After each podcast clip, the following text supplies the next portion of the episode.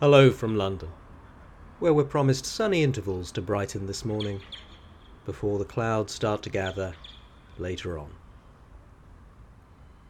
He that observeth the wind shall not sow, and he that regardeth the clouds shall not reap. Ecclesiastes chapter 11, verse 4. It's Monday, the 23rd of November, in the year of our Lord 2020.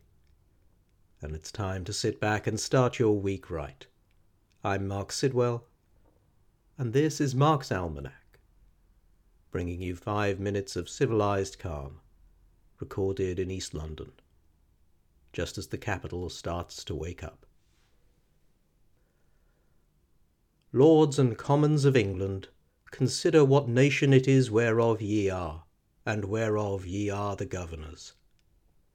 A nation not slow and dull, but of a quick, ingenious, and piercing spirit, acute to invent, subtle and sinewy to discourse, not beneath the reach of any point the highest that human capacity can soar to.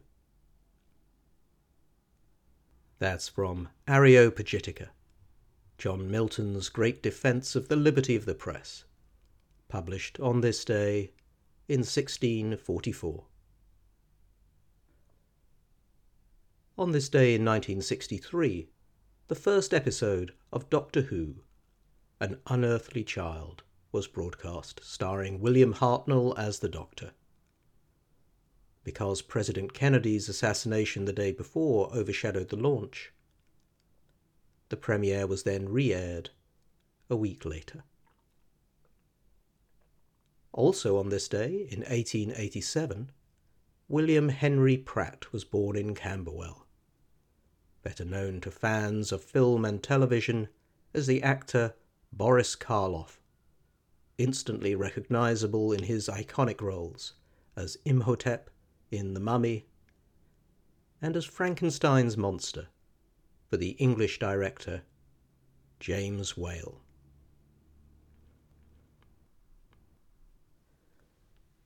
Here's a poem by Wisława Szymborska, the Polish author who won the Literature Nobel in 1996.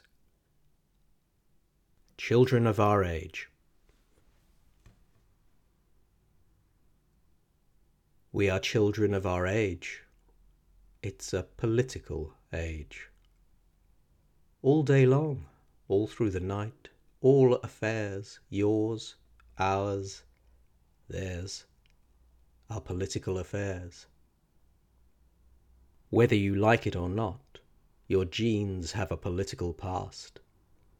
Your skin, a political cast, your eyes, a political slant. Whatever you do reverberates. Whatever you don't say speaks for itself. So either way, you're talking politics. Even when you take to the woods, you're taking political steps on political grounds. Apolitical poems are also political, and above us shines a moon no longer purely lunar. To be or not to be, that is the question, and though it troubles the digestion, it's a question, as always, of politics. To acquire a political meaning, you don't even have to be human. Raw material will do, or protein feed, or crude oil, or a conference table whose shape was quarrelled over for months? Should we arbitrate life and death at a round table or a square one? Meanwhile, people perished, animals died, houses burned and the fields ran wild, just as in times immemorial. and less political.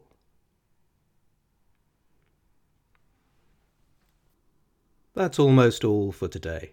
I'll be back next week. Don't forget you can sign up for emails when new episodes go live with show notes and links at marcsalmanac.substack.com. And remember, that's Marc with a C. And if you need some music to wake you up for the week ahead, how about Ashley McBryde's Styrofoam?